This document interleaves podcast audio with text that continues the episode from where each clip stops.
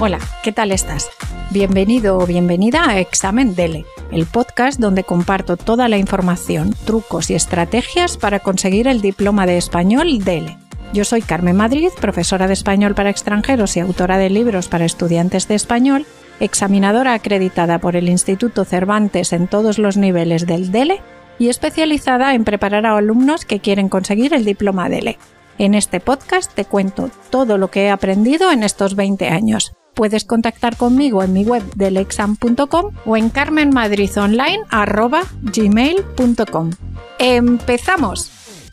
Hola delecasteros y delecasteras, benvinguts, ongi e torri, benvidos a este nuevo episodio del podcast. Todas estas palabras significan lo mismo. ¿Sabrías decir a qué idioma pertenecen? ¿La gente de Barcelona o Bilbao hablan español o solo hablan catalán y vasco? ¿Me van a entender si hablo en español? ¿En qué idioma están los carteles? ¿Y las señales de tráfico? ¿Cuántas personas hablan estos idiomas? ¿Hablan vasco solo en el País Vasco? ¿Y el catalán solo se habla en Cataluña? ¿Qué relación tienen los idiomas con la política de España y la independencia? ¿Se dice castellano o español? Ahora vamos a contestar a todas estas preguntas y a alguna cosa más. En estos días, hoy es 9 de septiembre de 2023, la presidenta del Congreso de España, Francina Armengol, ha anunciado que permitirá el uso de las lenguas cooficiales en España, como el catalán, euskera o gallego, durante los debates parlamentarios desde la sesión constitutiva. Esto cumple una demanda histórica de fuerzas de izquierda y nacionalistas, pero plantea desafíos legales y logísticos. En el Senado, estas lenguas se han utilizado gradualmente desde 2005, pero en el Congreso todavía no ha sido posible. Los partidos de izquierda, el Partido Socialista y Sumar, ven esto como un reconocimiento a la pluralidad Vox, el partido de ultraderecha, se opone firmemente al uso de estas lenguas. Hay algunos desafíos logísticos relacionados con el uso de las lenguas cooficiales en el Congreso de España. Uno de los desafíos principales es garantizar la traducción adecuada de todos los discursos y documentos parlamentarios a las lenguas cooficiales. Esto implica tener equipos de traductores profesionales disponibles para llevar a cabo esta tarea de manera eficiente y precisa. Otro es la interpretación simultánea. Requiere la presencia de intérpretes altamente capacitados y de equipos de interpretación en la sala del Congreso. Además, la implementación de la traducción y la interpretación simultánea, las dos cosas que acabamos de comentar, conlleva costos significativos, como el salario de los traductores e intérpretes, así como la inversión en tecnología y equipos necesarios. Y esto podría aumentar la carga presupuestaria del Congreso. Además, se hace necesaria una coordinación y una planificación de todas las intervenciones. Como veis, el tema de las lenguas en España siempre es muy interesante, pero en este momento además está muy de actualidad. Palabras relacionadas con lenguas y otros temas que aparecen en el artículo. El dialecto, variedad dialectal, patrimonio, estar emparentado o emparentada, el estatuto, corriente, las señales de tráfico, un cartel, un letrero, radicar, lengua materna, primera lengua, dominar, una asignatura, la mitad, aludir. Te recuerdo que los podcasts de vocabulario son gratis, pero los ejercicios son premium.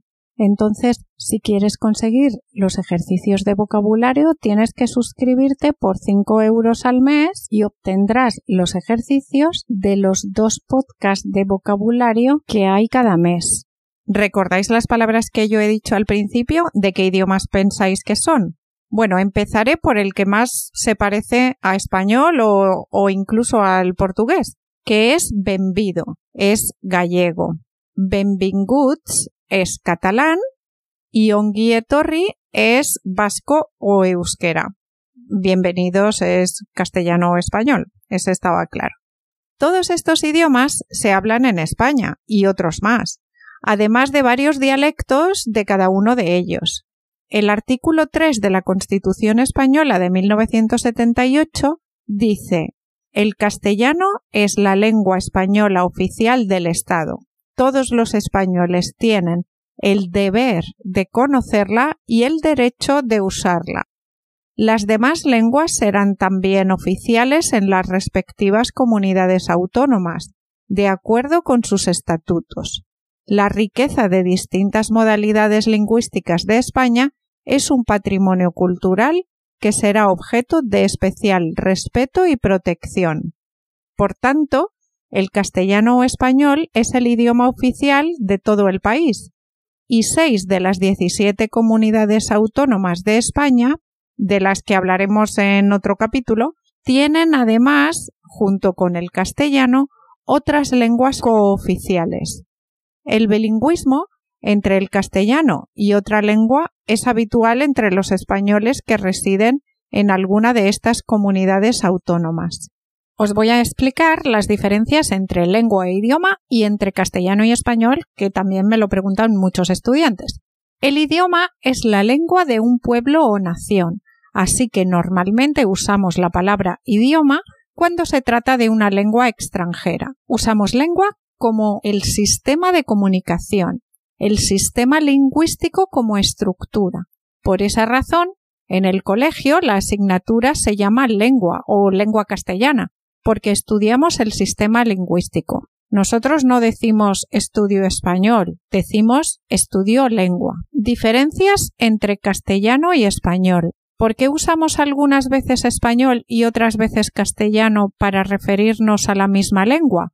Podríamos decir que se trata de una cuestión básicamente política y de convivencia entre las diferentes comunidades autónomas españolas. En la Constitución, como hemos mencionado antes, se utiliza el término castellano, porque todas las lenguas de España se consideran españolas. El euskera sería considerado español, de la misma manera que el catalán y el gallego son considerados también idiomas españoles, en el sentido de que pertenecen a España, tanto como el castellano. Como queremos respetar a estos idiomas y a las personas que los hablan, en estas comunidades bilingües diremos castellano preferentemente. Usamos castellano normalmente cuando estamos hablando de las lenguas de España, por ejemplo, en un diccionario castellano-catalán, en cambio, utilizamos español si se trata de un contexto más internacional, en relación con los idiomas de otros países. Por ejemplo, un diccionario español-inglés. ¿Y en qué lugares se hablan estas lenguas? Vamos a empezar a hablar del castellano.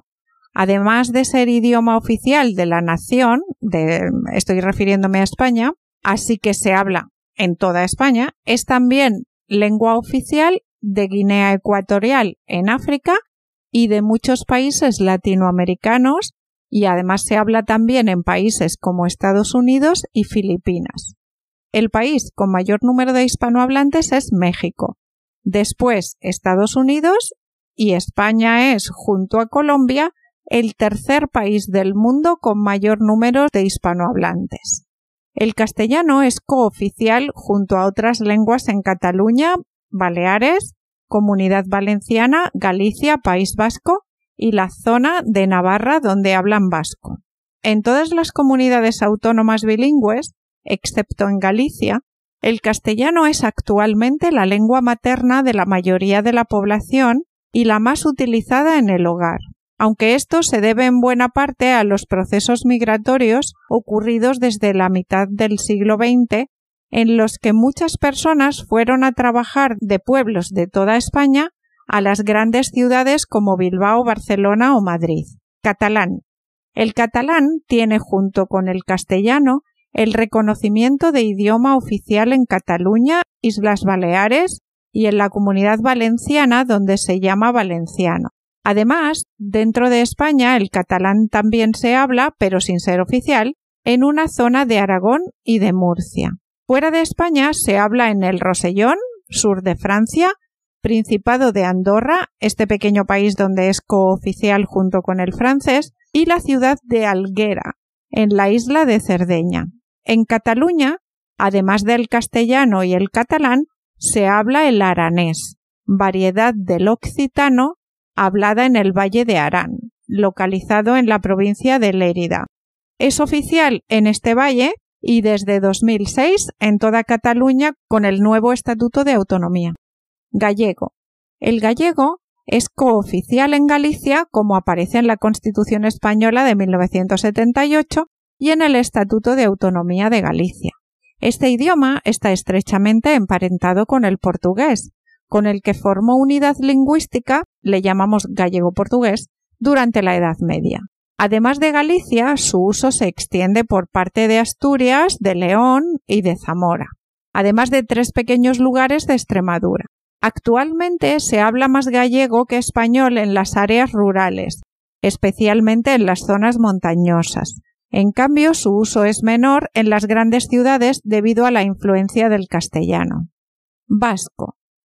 También llamado euskera. El euskera, vasco o vascuence, es cooficial con el castellano en el País Vasco y en el norte de la comunidad foral de Navarra.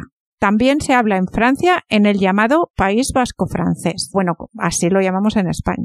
En España, además, en el euskera hay seis dialectos y una variedad estandarizada, el euskera batúa, que significa vasco unificado. Este euskera unificado es una mezcla artificial de los dialectos del vasco más hablados, realizado según las directrices de la Real Academia de la Lengua Vasca y se usa en la administración, la enseñanza y los medios de comunicación. Pero a nivel local y oral se siguen empleando los diferentes dialectos. ¿Qué vas a encontrar si visitas Barcelona, Bilbao o a Coruña? Muchos de mis estudiantes online, antes de venir a España, pues quieren saber algunas cosas prácticas, sobre todo si van a visitar una de estas ciudades, Barcelona normalmente, o Bilbao, o a Coruña. Como decía, quieren saber cosas prácticas, como por ejemplo si van a poder practicar su español o en qué idioma están los carteles, etc. Aunque depende de cada comunidad autónoma y de cada ciudad, voy a hablar en general para que no se haga demasiado largo. Podríamos decir que todas las personas hablan castellano, así que no hay ningún problema para que os entiendan. Aproximadamente la mitad de las personas hablan por la calle en su idioma propio, así que si alguna vez no comprendes todo, pues puede ser porque no están utilizando el castellano. En ocasiones, en una conversación, puede ocurrir que uno hable en castellano y otro en otro idioma. Hay personas que entienden, por ejemplo, vasco, pero no lo hablan, o personas que entienden catalán pero no lo hablan. Entonces, alguna vez, eh, pues cambian de idioma o, o, como decía, pues un amigo habla en un idioma y otro en otro. No es tan extraño, así que puede ser que comprendáis a uno y a otro no. También puede pasar que hablen en un idioma y de repente cambien.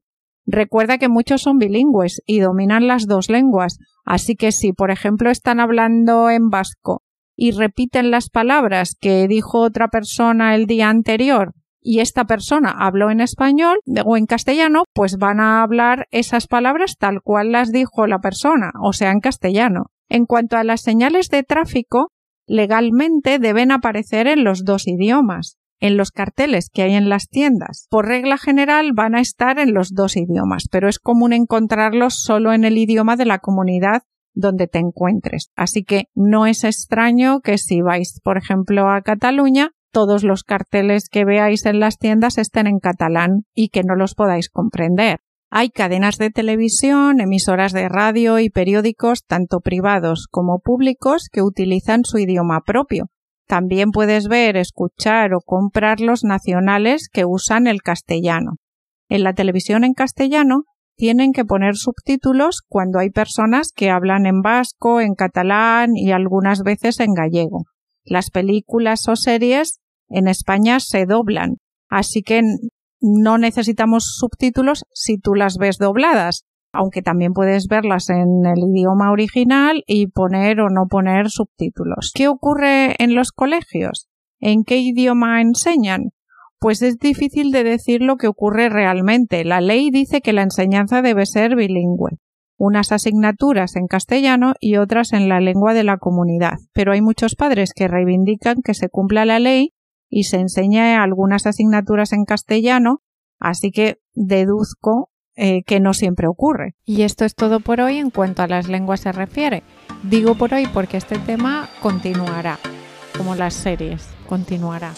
Y por supuesto, si tienes alguna pregunta sobre el examen DELE, sobre gramática o vocabulario o cualquier tema relacionado con la enseñanza o aprendizaje del español como segunda lengua, no dudes en contactar conmigo en mi correo carmenmadridonline.gmail.com o en mi página web deleexam.com donde además de estos podcasts encontrarás cursos para preparar el examen DELE individualmente o en grupo, libros y muchas cosas más.